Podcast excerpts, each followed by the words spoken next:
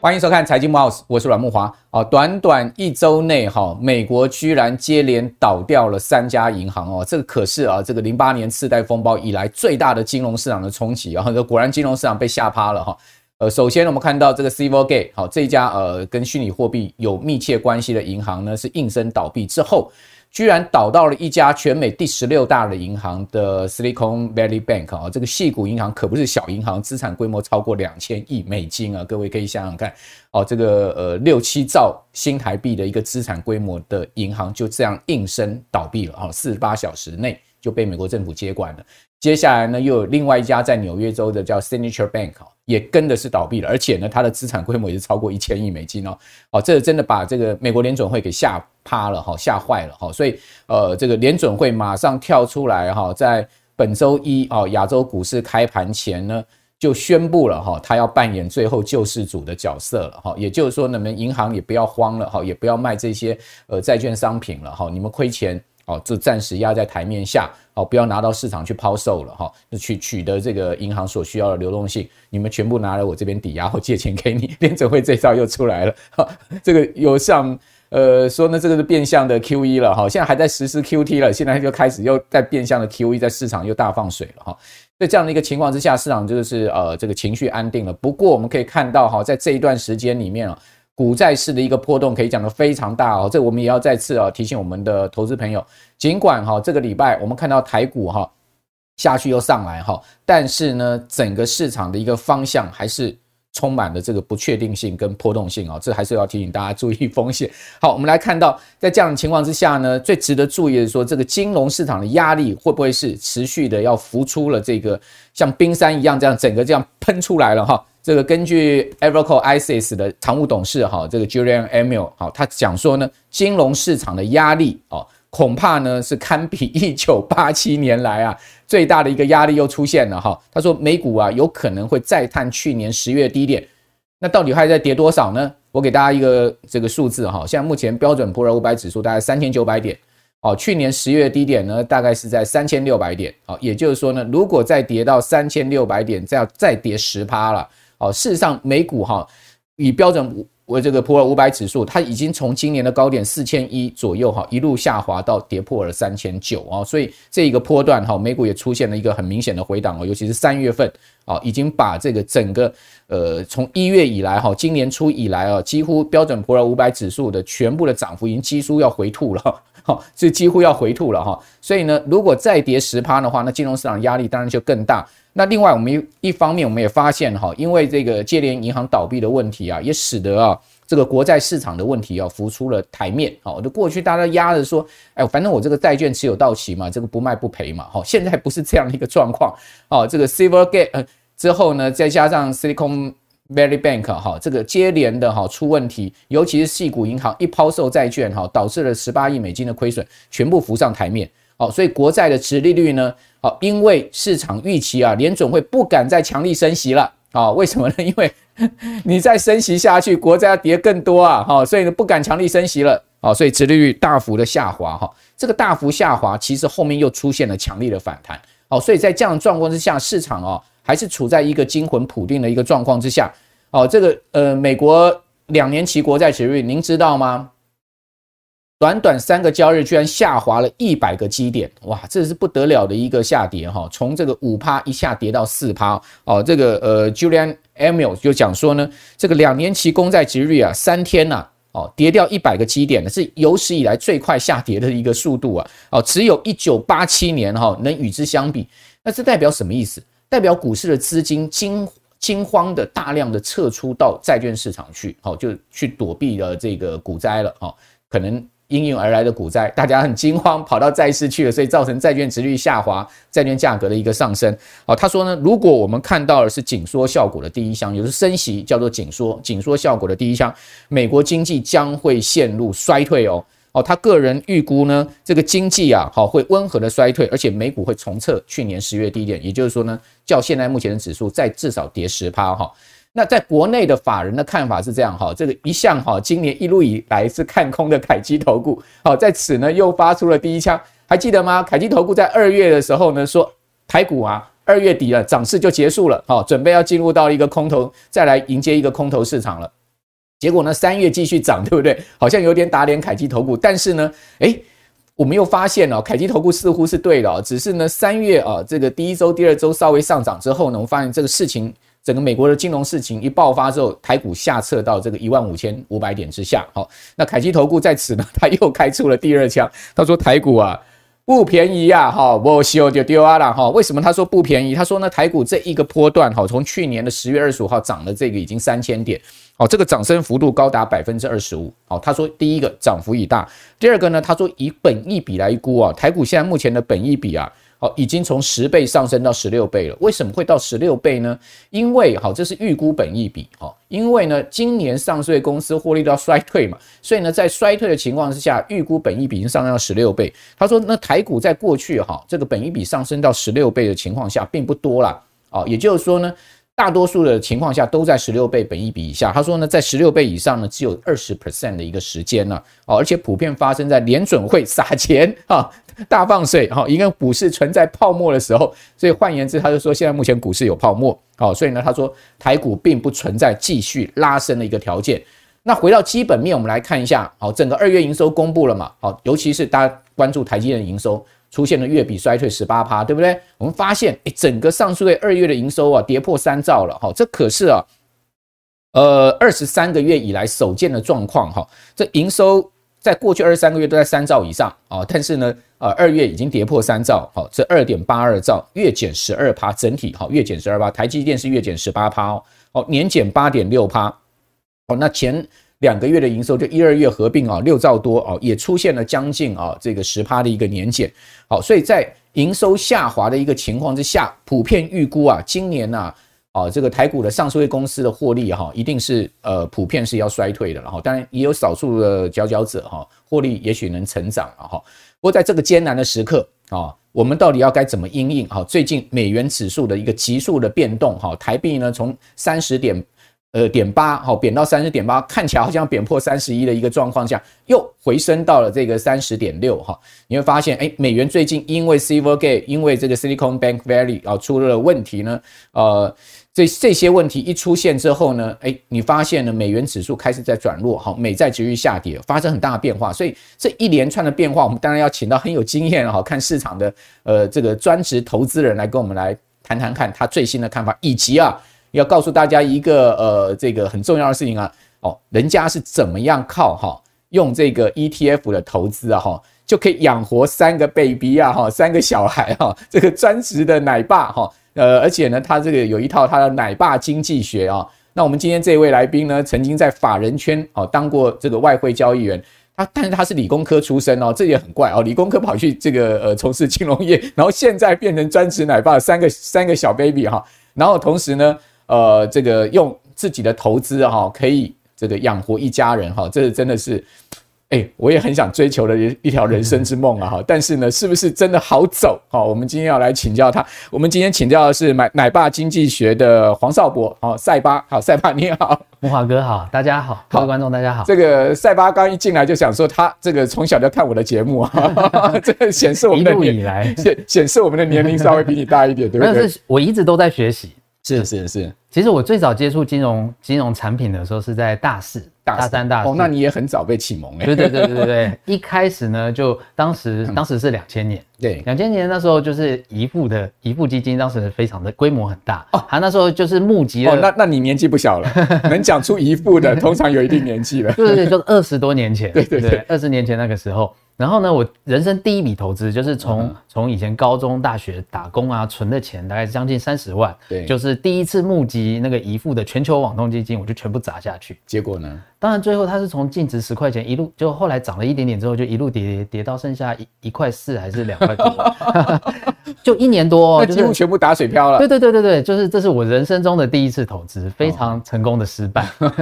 那。但是我这个人就是不信邪，嗯，就是从哪里跌倒就是要从哪里站起来，嗯、所以投资这个东西就让我开始了一个想要挑战它的一个心，所以我就开始买了很多书啊，嗯、然后就开始要学习。但是一开始工作是在电子业工作，对，那电子业工作其实工作压力很大，是当时，但是收入其实也相对相对也是比较高，但是还是一直梦想着说好像做投资可以赚钱可以发财，一直想要这样的梦。然后呢？大家都有的梦。对，也就是大家都是这样来。那那个后来最后就是后来，我觉得大概是到不行。当时人生遇到一个事情，就是我外婆离开了，嗯，就看到一些人生的一些变，就说很突然，他就是对对对，就觉得说应该要把握现在，人生只有一次，一定要冲冲看。所以我那时候就决定离开电子业。进入了金融保险业，所以当时是从保险，那你也跳很大，对对对对。但是因为你先前已经做了很多功课了，其实并没有，那时候就三就是没有什么实力呀，才敢这样子做，没有。然后呢，当时就是跳跳到保险业的时候，因为有那个理由可以有很多的时间可以去上课，所以我当时什么投信投顾证照啊、营业员证照啊、期货的啊、保险的就全部都考，所以那运气蛮好的，就是说在零七年的时候就是进零零七年底进了富邦的。外汇交易室，OK，那外汇交易又是一个大金控啊，而且是正统的交易交易法人啊。对，但是它很超啊，这 一定的。然后外汇交易其实又是一个相，它是相对简单，没有基本面，但是难度又很高。对，而且常常日夜要颠倒。对，日夜颠倒，然后再来就是它的波动很大。那它小小的几个点数波动，就是在账面上就是几万块，嗯，几万块、几万块、几十万的变动。嗯，所以其实它是一个。高压力就是其实跟期货交易员差不多啦，对，就是也是一个高压力、高挑战的工。结果你进的 timing 是零七年，没错，没错，金融海啸，对，沿路就是进的 timing 也还真好。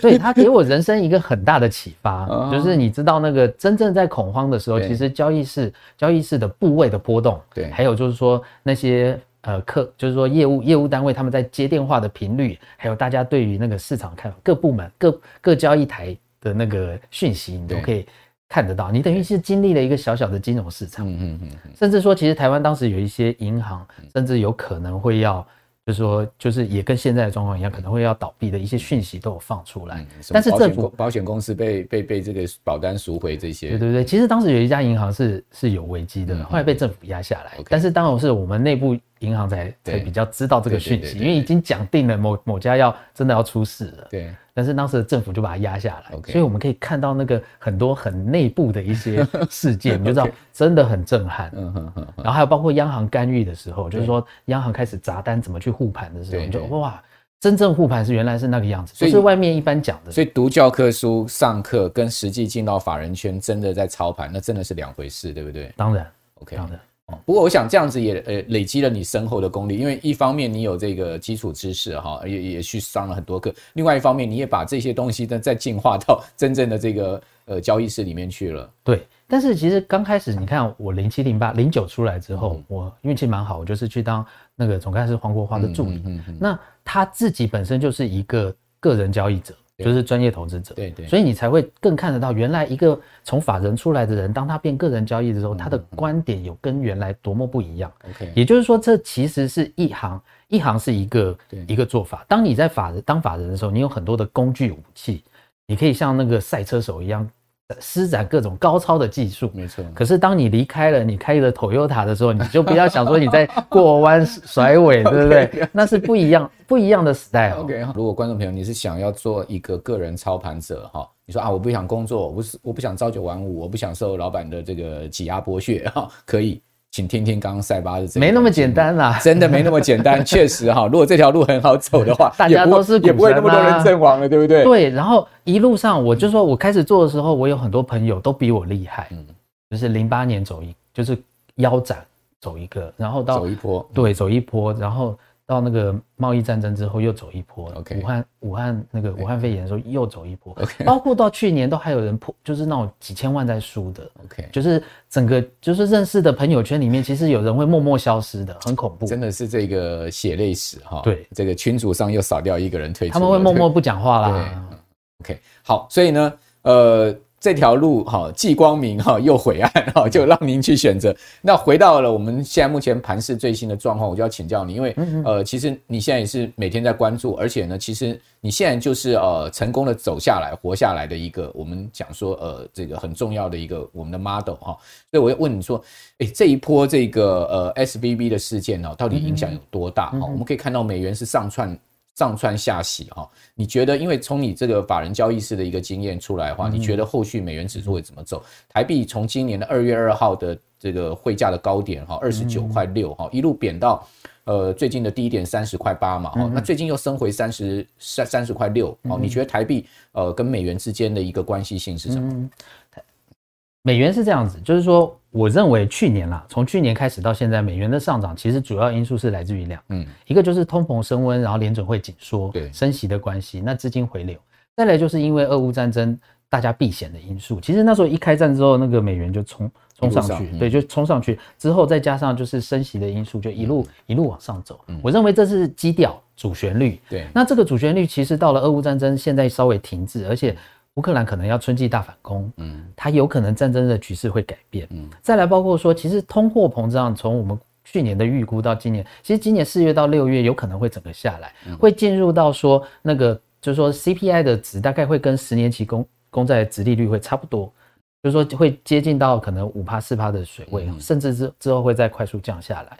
所以那也就是说升息的压力。升息的压力和紧缩的那种程度，已经可以开始慢慢可以放缓，只是我们还没有看到。嗯，就是说黎明的曙光前，我们准备要看到，就是通膨快要快要经历一个尾声了，嗯嗯，是这样的因素。可是当然，就像包括你说的，就是说金融金融业的紧张，嗯，或者是说在那个其他一些局势的变化，它有可能在让美元会有一个新的支撑。那以我们外汇来讲，其实没有一种汇率。它的变动是会有一致，就是说一致性的因素。嗯，其实它都是一波一波不同的题材去导致它的变动。对，所以那我比较短的来看的话，就是如果说今现在的银行业的银行业的问题没有扩散，嗯，然后没有一直一直延伸到延伸到其他的国家和区域的话，它应该到这个这个为止就不会再创。造成更大的骚动，嗯嗯，就矽谷银行的问题应该可以暂时止血，就对了。对，这个接下来再讲，就是说矽谷银行其实它本身它跟雷曼当时事件的破产是不太一样，因为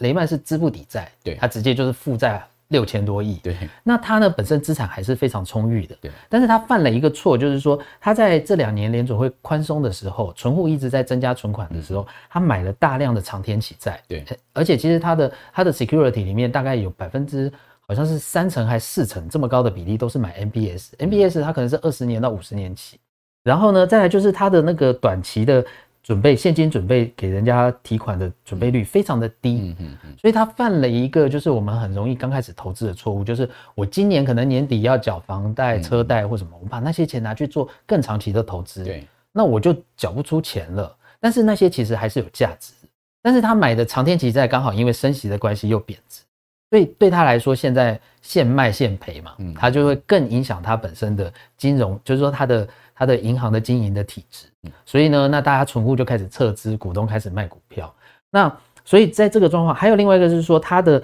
资产，就是说资产配存款存存款的比率，大概是相对于其他银行是七十 percent，可是一般的银行大概都是三十 percent 以下，所以他这个叫玩太大，他犯了一个。我认为是蛮低级的错误。所谓低级，不是说人格低级，是说 level 很低，很很简单，就是你身为一个银行，银行其实是叫 banker，是银行家。对，银行家他是要很懂得资金的操作和流动的。对，他犯了一个这种就是短债长投，很基础，很像是小学生才会犯的错。所以呢，联准会也就是毅然而然的，就是让他你要倒就倒，因为他认为经营者。者要负责，没错，因为这是很很基础，它不是像雷曼当时有一个问题是影子银行、CDO 那个 CDS 那些的评价非常的困难，嗯，而且它还散布到全球，就是说从欧洲银行又在转包卖到亚洲，全世界都有受伤。那所以现在矽谷银行的问题相对比较单纯，嗯嗯嗯嗯，但是它的确是反映现在银行业经营的压力和紧张，这个是事实，但是比较是我认为是比较中小型的问题。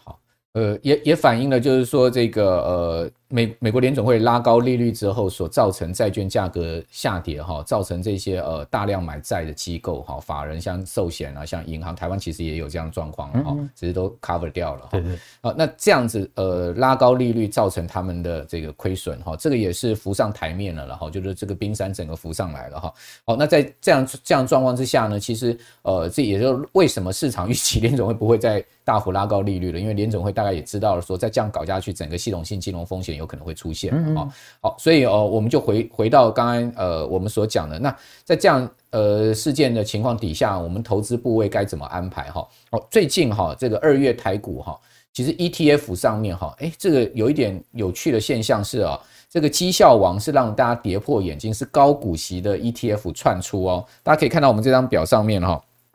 好，零零九一九哈，这个群益台湾精选高息。哇，这个整个二月报酬率有七趴呢，哈，然后呢，零零七三零哦，富邦台湾优质高息有有五趴，哦，将近是个五点五，那零零九二一哈，兆丰龙头呃这个等权重，哦，你可以看到它的报酬率有五点三，这些其实大都是呃这个所谓的高息型的 ETF，他们其实呢，各位看到它的排行哦，都是在居前的哈，那事实上整个二月哈，台股的 ETF 大概四十几档哈，这个大多数都打败大盘，因为整个。呃，二月台股加权指数的涨幅不到两趴嘛，哈，但你发现，诶，台股的大概超四六档的这个台股的 ETF，其实大多数都是打败大盘。好，那我们就看到有网友哈在敲碗问说，哈，他说，哎，我对选股很没有信心哈，但我是不是可以用这种所谓的被动式投资选 ETF 的方式呢，定期定额哦，去创造他的这个财富？他说，请问板上大大的看法哈，那今天就要来请教哦，这个赛巴的看法哈，因为我知道你长期其实也是用。这个 ETF 哈，现在目前取代你过去所谓的个股波段操作的策略啊，来呃创造你养家活口的钱嘛，对不对？那你的看法是如何呢？哦，我觉得就是大家如果去选那种比较指数型的 ETF，然后去去存它，基本上都是好事，因为你比较不会走冤枉路，对，以前不会随便赔掉，就是说它不会像选个股，就是很容易就是三十趴、四十趴、五十趴的下跌，嗯嗯，那所以其实它基本上你做这个选股的动作已经是第一个安全。那当然，大家会在里面想要去寻找最高报酬的那一个。对。但是我觉得那个叫做过度完美主义。嗯。原因是因为所有的我们从以前看到现在嘛，所有明星基金其实它一段时间会退潮。嗯。然后呢，主流就是像股股票里面也会类股会轮动，主流会换。那在这样子交换的过程，就会有某一些类股的基金它会表现比较好。那隔几年又会换一个，你每一次都能掌握到这一个这个。Tempo 或节奏嘛，其实是困难的。那那你就去当法人，你如果都很会赚，你就是当专业交易员了。你可以去呃自营商当操盘人。对对对对对对，而且也很还还很难，你要跟更专业的专家互相竞争。对。那零零五零是什么？零零五零比较特别，是说它是复制加权指数。对。所以我现在买的零零前五十档跟二十年后的五十档内容是不一样，但是它保证我是未来二十年的。前五十名的优等生，嗯嗯嗯，那所以我就我就获得了这一层的安全，这个是零零五零的特质。再来就是说，像那个网友问说，零零五零还是零零八七八？其实你如果说一般我们不要考虑其他的要素，其实你打它的那个线图出来，诶，零零五零到现在还是比较好一点的啊。对不对？就是这是我我打这个是还原全值，就是含含配息。零零五零从零零八七八成立以来，它其实还是相对略略赢略赢一点。对对对，而且波动是相对。其实去年零零八七八去年整年的呃这个呃下跌的幅度小于零零五零就是了。哦，对，因为原因是零零五零，因为它是它的那个全值比较重，它的股性啊比较会比较相对活泼。对它，因为它台积电应该占了四成。对啊，对啊。三成多，三三十七八。然后呢，那零零五零和零零五六，那其实你如果说我们再拉长拉五年来看，其实因为我没有再去拉更早的线图，其实长期来讲零零五零还是会高于零零五六，但是不代表零零五零零零五六就是说会有一个绝对的。选择性并没有，要看你的财人生财务阶段。如果说你是一个年年纪比较高、比较长的长辈，你每年就是要靠那个，就是说配息来过生活，对，那是你的生活金。那你选零零五六或零零八七八这种固定配息的，而且因为他有操盘人，他会去帮你算。嗯，他如果说今年配息率各银行配息率不好，他还会从帮你从本金净值里扣，就是会维持你一定的一定的值利率。对，那当然在这样的情况下，你想要获得稳定的现金流。就就 OK，而且因为它股性波动比较不大，所以你不会遇到说，假设你正好就是要用钱的时候，然后正好在非常的低档，嗯，然后你的你的那个下跌幅度比零零五零高。嗯嗯。那所以，但是零零五零对于一些比较年轻，你想要累积真正要存一桶金的话，其实还是比较适合零零五零。OK。然后再来，我觉得这个是一个商业行销的问题，因为零零五零没有名字，它没有属性。嗯，就是说，呃，高股息或者说其他的什么一些一些 ETF，它会有一些名称去赋予它的价值。零零五零其实是它是高总报酬，呵呵，但是我觉得元大笨笨，他当时如果名字取得漂亮一点，叫做总回报或者高高报酬、高总报酬或者总报酬 E T 指数 ETF，然后再加个五十，那可能它卖相就会。更更好，大家就不会有这个困难。但那要通过金晚会的同意。对啊，金管会有时候对他们取名是很有这个意见。对，可是你看其他后来后来居上的都取得很漂亮，对不对？我觉得大概就是说，大家会困在困扰在这个名称名称上。但是你去看线图，零零五零长期来说总回报都优于零零五六。OK，好，那呃，你这个乐活线谱到底是什么？哦，我知道说。你其实最专精的，现在目前就是 ETF 的研究，对不对？所以你总结一下你刚刚所讲的，其实零零五六比较适合退休族群族群，可以这么说，因为他们比较呃希望说每个月有固定的这个股呃股息收入嘛，对不对？哦，就是他们有希望有一个现金流收入，好，所以呢零零五六的这个配息是比较稳定，嗯哦，而且相对我知道零零五六的配息率哈，呃长期以来是高于零零五零的了哈，所以说呢这是比较适合这个稳健哈。退休的这个族群，但是年轻人就比较适合零零五零了，对不对？啊，其实老老年也不会不适合，是让你睡得着觉，对对不对？其实你一半一半嘛，对不对？对，也是可以。那因为我觉得不要太强迫跟人家讲说只有零零五零才最好。其实大家这个市场是多元化的，每个人有他自己的价值观。OK，好，那呃最后我们要来谈一下你的一个操盘策略哈。我知道其实呃你有自己的一套这个很。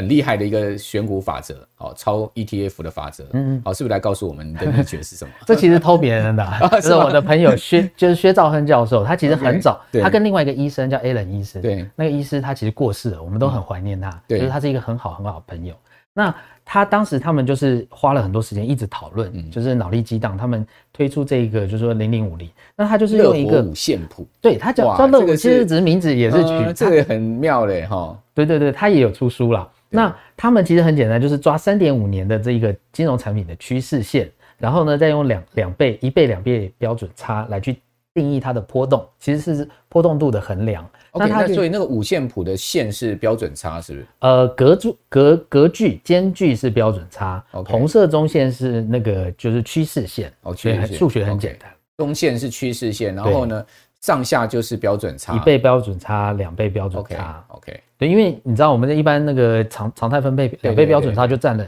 波动度的九十五趴，没错，大概是这个意思。三倍的话基本上就很低了。对，但是因为它其实只抓三点五年啦，嗯、其实它只是这一个时间的一个衡量。OK，就是说只是给你一个，我觉得它的好处是说，它给一般不懂投资的人很视觉、很直观的一个建议。OK，所以你可以比较简单的知道说相对低点在哪里。相对高点在哪里？OK，你就可以做加码和减码的动作。所以说你会照这样的五线谱来操作吗？不完全。OK，一个是说，因为我们知道所有的技术分析、统计分析，它都会有自我，我们叫 fit，就是说它会自我相容。因为我每一次抓的这三点五年，它一定会画出一条很漂亮的线。嗯。可是有时候呢，当你极端值出现的时候，它会掉到线外。OK。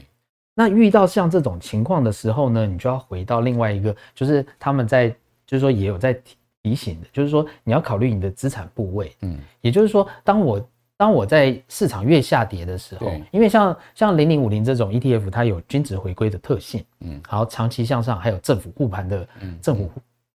护盘的这个特性，所以做多是相对有优势，嗯，可以放长。嗯、那在这样，就是说这种这种股，就是说零零五零它是不不会倒，对，不会让你就下市的情况。嗯嗯、当然，如果零零五零跌到八跌八十趴。也是有可能，对不对？金融市场没有不不可能的事。但那个，但是那时候全台湾大概，对对对，全台湾其他公司一定都更惨，比你惨的人更多。对，所以你也不用太太担心。好，那所以他就是想，他就是纳入一个我们其实所有教科书或那种一般基金入门书都会讲，讲说就是你下跌十趴的时候，你就可以开始十、二十、三十、四十的加码，因为这样刚好是百分之百。那也就是说，我的我的操作点设定在大概腰斩的地方，再下去我就不管，我就闭上眼睛了.因为我的策略就在这边。OK，但是你会做一件事情，就是你的资产配置会正确。对，所以通常是这样，就是这个是呃下跌买法，对不对？哈，对，就是发生意外的时候。对，但是有时候会两者搭配。例如说像这一次，就是它下跌下来的时候，其实刚好大概十趴二十趴的时候，就已经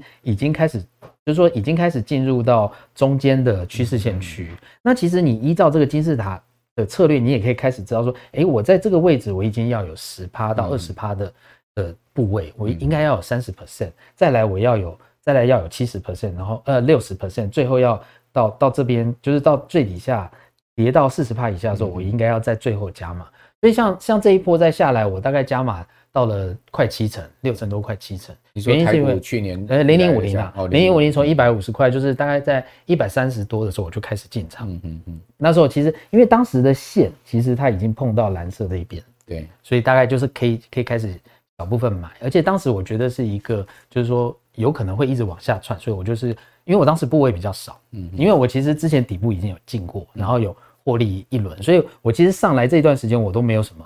没有什么太大的增加持股的变化，所以我有我有部位，所以它在跌的时候我就开始买，OK，所以我其实是会两套去打，依照市场环境在搭配。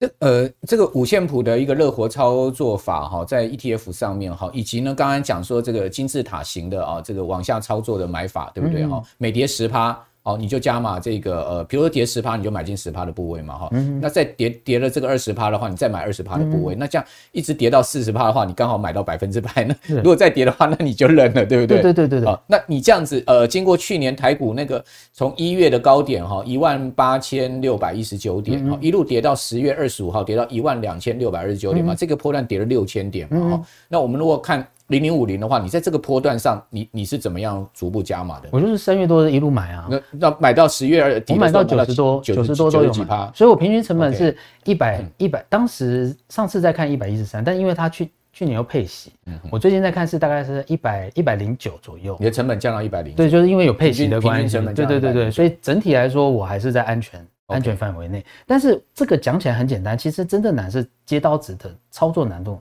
难，就说你心里能不能很适应这个这种操作的方式？对啊，你现在想的很好，跌十趴买十趴，跌二十趴再买二十趴，你到时候跌二十趴你都不敢买了，对不对？对啊，人一定会这样，要不然就是说你想说我再看看再看看就弹上去了，嗯，所以其实这个就是要很纪律型的，然后然后要反复训练，OK，就是对我来说这是一个跟市场搏击的。那那涨上去你会解码？怎么解码法？涨上去其实很简单啊，就是通常它涨上去开始往上拉，对，拉到中线，对，我会。部分减码，OK，我不会全部卖，因为其实现在我还是需要配息，就是说，我觉得生活我需要嘛，成本相对成本低，OK，就是说我只要是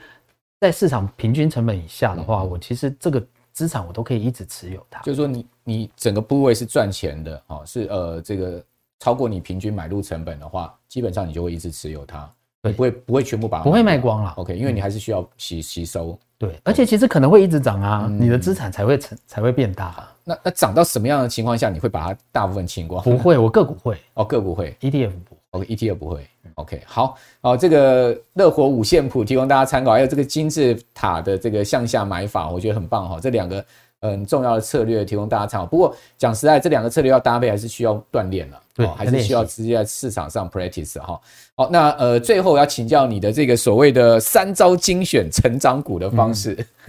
好，这个我知道你其实选股也很有一套了。没有，应该没有特别厉害，因为这个方法选出来，其实也会选到垃圾。但是你最后还是要有人为的一些人为的主观的判断，那就真的是个人个人操作选股，其实你还是要有很大的。很大的专业的一些想法或技巧，质量化的选股法，对对，对，对，这个词化就靠自己的判断。对，对，但是我可以介绍一下为什么要这样选。第一个选股就是我会从台湾台湾五十中一百和高价股里面来选，然后呢，我会把银建股、金融股剔剔剔除掉，也就是说留下台湾比较精精英的精英的公司，因为台湾其实强的是制造业，不是金融业。那那那个就是说。建营造业的话比较内需，就是说它其实跟国际景气的相关度没有那么的直接，所以呢，当我这样子选的时候，我已经先把一些我认为在台湾比较不优势的一些产业就先剔除。OK，那再来就是这所有的公司高价股、中一百或零零五零都是法人在雇的公司，对，它规模比较大，就比较比较少会有主力操作的问题，是。相对来说就越难，因为它的市值太大，你要操作它，其实你除非联合，要不然你你是大家都是互相在拼的，对，所以它比较没有操作的空间，就是我说被人为操控的。先先把选股池确立了，对，哦然后通常这样选完了，你可能就有三四百档，已经已经很忙了。对，再来呢，我会去就是郭功克先生，他其实在他的书里面，他。他其实最后的选股会去评估分析 KN，但是他其实是非常仔细，就是从毛利率啊、资本公积，他是一步一步一步，最后再去观察这个。但是我就是偷懒，原因是什么？因为我这个选股池我已经帮我滤掉一些真的中小型的公司了，这是偷懒。所以呢，那在 KN 值的话，我会去评估一下，就是说它的 KN 值比较像，它是一个叫做外部外部股东报酬率。那我。要求报酬率越高的时候，它通常相对价值价格会比较低，它有一点像直利率的概念，就是说你的越低，你换算回来你外部外部股东的报酬会比较高。对，所以通常 KN 值就是比较高的票，它就相当于就是直利率比较高，股价净值比比较比较低，嗯，就是诶股价净值比比较低，就是价价格比较低的状态。所以相对超比较跌到一定超值的，对对对，所以就是说中大型股价格又相对来说是一个一个比较比较有价值的空间的时候，我去看它营收的变化，嗯嗯，这个就是一个懒人方式比较快，但是呢，接下来之后捞出来，通常捞到最后剩下三十档，那我就开始一档一档仔细的去分析，去看它的它的产业是不是有变化，就是说如果只有这家公司好，那它是自己。自己好，嗯，但是如果除了这家公司，例如说像建鼎，它可能像星星啊，或或或那个南电之类，整个 PCB 族群都越来越好，都都不错，那你就知道这个东西有有料。然后再来就是说，你去看国外的那个 PCB 的，就是说相关的厂，他们的那个消息也都是利多，说越来越好，那就表示说这个族群有机会再起来。OK。哦，这个就是个人研究法了哈，没有法人资源下的一个研究研究的一个方式。没错没错，就是要也是要依靠一些其国外的，就是说领头羊有讯息之后，那再来就是有一些是同业竞争，嗯嗯，就是说例如说你是你是那个某某，你就可以跟 PC Home 网家的，但是国内的比较不能比。那你如果是去可以跟国外的一些公司来，就是说竞竞争公司来比较，那你就可以知道说大家。在这个产业，在产业周期上，可能是向上或向下状态。OK，那它就会变成是一个有机会的标的。OK，好，所以各位你就发现哈，自己在家里面哈要选股哈，其实呃需要做很多的逻辑上的分析。好，那逻辑上分析分析出来的个股，呃，经过层层筛选之后呢，其实还要。经过自己在新闻各方面的这个讯息的收集，再去做判断。对，好，所以这这个这个其实不是一个呃很简单的方法了哈，需要有一些呃时间跟呃经验的培养。那还有就是说，这个跌幅衡量的经验法是什么呢？像刚刚我们讲到说，就是这又回到说，当我个股选完，其实这它真的很费力、很费时。可是其实我当时在投资的时候，我还有一小部分都一直有在买零零五零。对，所以我后来发现，哎，这东西很妙，因为它其实总报酬不会输我的。不一定会是我个股，你知道为什么吗？因为个股是这样，就是我可能很看好这一档，可是我只会拿二十趴、三十趴去买，你不会 all in 的。但是我零零五零有时候我会买到五十趴，就是说五十 percent 的钱都凹在那，结果哎换算起来差不多，而且其实也会买到赔的。例如说像我之前有买那个呃嘉格，其实是有赔到哦。嘉格因为它不断的增资的关系，对对对之类，就是说对，但是我也觉得它其实应该要有一个有一个那个就是有价值的，我喜欢低档买嘛。但是还是套啊，没办法啊。但是就是说，所以你的个股其实会赚，有赚有赔。嗯，然后呢，还不如你零零五零像 ETF 这种，你就好好存着。OK，它一成长的时候，它的它带来的效果，总资产报酬的效果是相对于是会比较大。OK，所以这也是我后来一直一直就是发现说零零五零很很好用。OK，像包括总干事他自己有一本书，就是他的那个那个什么交易员交易员，哎，他是什么？啊，我忘记他总该是投资笔记，它里面也有在讲说，就是天灾地变买零零五零，这也是他 他自己提提过。我也觉得这个的确是个道理。对于不会选股的投资人，真的很适合。那跌幅衡量呢？是这样，就是说在大概在去年的时候，我就有做了一个统计，就是说从一九四八年一直到现在，台股就是从每一个波段的下跌，就是呃大概跌超过二十趴会发生十二次，然后跌超过三十趴有六次，也就是说从以前到现在台台股跌下来跌五十趴大概只有一次，就是一直到现在二零二二。腰斩就一次。对，那你看哦，像现在现在大概就是说这一次最低大概跌到三十趴，那你认为说台股是一个相对高还是相对低呢？嗯，其实是一个中性偏低，我认为是已经是一个好机会了。对，你从现在开始定期定额已经不是不是那个最后最后一个山顶，对啊，所以我我觉得现在是可以用这种跌幅衡量来来做一个那个，这个就是台股从一九四八年以来哈，它的这个经验经验值，对不对？哈，就是说，呃，我们总是可以参考参考一下过去的轨迹嘛，哈。好，那呃，最后要请教你，就是说，你其实锻炼这么多之后，最后做个总总结啊，这个成功的心法到底是什么？成功投资人的心法到底是什么？就是做人不要太贪心。其实，当你在分散资金、分散进出的时候，你的。总报酬其实会降低的，嗯、就是说，像你自己觉得，我自己觉得说我很厉害，嗯、然后我想要，我想要去个股投资，其实有时候会偷鸡不着十把米。嗯、那当你回归到，其实就是说，就是说，你可能用定期定额，或者是说，就跌幅加码的时候，它相对来说看起来是比较笨的，对。可是它其实对你的财务是健康的，可以走比较远，对，活得久，活得下来。所以，所以呃，成功的要素，它其实你经历下来，就是说，呃。这个其实让大家亏最多的还是个股了，对，成也是成也个股，败也个个股。但是呢，呃，其实 ETF 就相对安全多了。对，我自己觉得说，一个成功的投资，你需要有选股比率，还有操作。对。但是呢，像 ETF，它就帮你解决了选股的问题。对。再来呢，你投入的比例就是我刚刚说的有金字法，金字法的那个金字法的投入，其实你的资金，你已经在管资金了。对。其实就是这样。当你部位越大，你越老的老鸟的时候，你不走极端的时候，其实你投资是在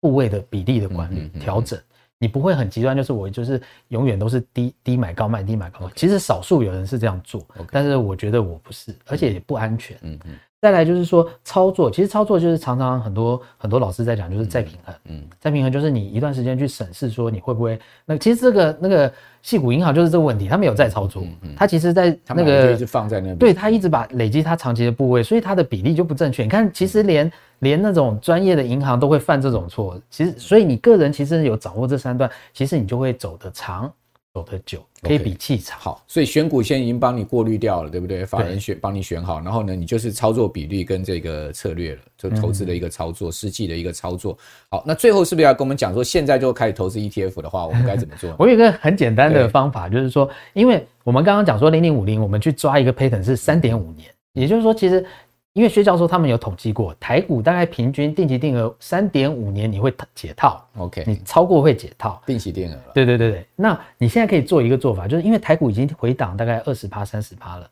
现在是相对低，所以你可以单笔，就是说拿三十，例如说你有一百万，你就三三十万，你就一次砸进去，然后七，你剩下七十万呢，刚好三十五期是可以刚好就是完整是一个三年的比率，你就可以慢慢去投定存，就是拆两万两万两万。这样子去投三十五期，刚刚好是三年哦。那你这样会有一个一桶金，OK，有一桶金之后，你就可以开始思考说你要怎么再再平衡，嗯嗯，就是说你的现金流和什么状况？因为当你有一一桶金，就有点像买屋换屋的概念。当你没有房子的时候，其实你的。你很难去做操作，嗯，当你有一一一个一桶金的时候，你开始就有进可攻退可守。你有第一间投资屋的时候，你可能就有第二间了，类似这种概念就可以。对对对对，你一方面你也熟悉，再来就是我认为它最难的是执行了，人诱惑太多。这三年过程中，你可能看到航运股飙起来啊，或者说什么 AI 股又飙起来，为什么你就开始就不做了，你就又跑去玩了？对，好，所以坚持下去，走路才能走得更远。好，那刚才。有一个很重要的心得，就是往往大家喜欢去压个股哈，这个但记得哈，成也个股，败也个股，让你赔最多的也是重压的单一个股哈。所以我们在投资上面呢，我们一定要把我们的资产组合做健全了哈。那当然在呃 ETF 这个部分是必不可少了哈，因为法人已经帮你选好一。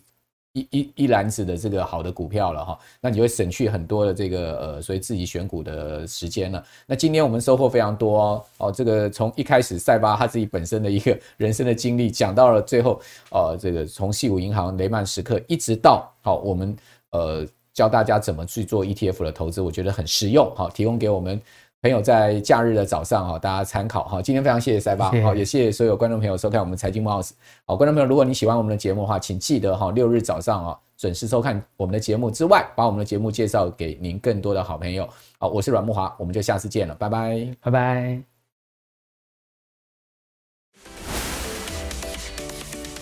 我一直认为今年的兔年呐，啊，诶，统计资料我们大概。六十年来，五只兔子哦，它的平均涨幅是九十二趴，是我们十二生肖里面最好的一年啊。那今年会不会那么好？我们等一下会跟大家报告。我们今年的上市公司的总体经济，通通在谷底附近打底。哦，他要告诉你，我们台湾股票市场已经跌了十三个月，底部是在今年月，或是我们讲义等一下讲的明年月。啊，这是我们第一个单元。从民国七十九年台股上万点完以后，它涨多少呢？就会修正年乘以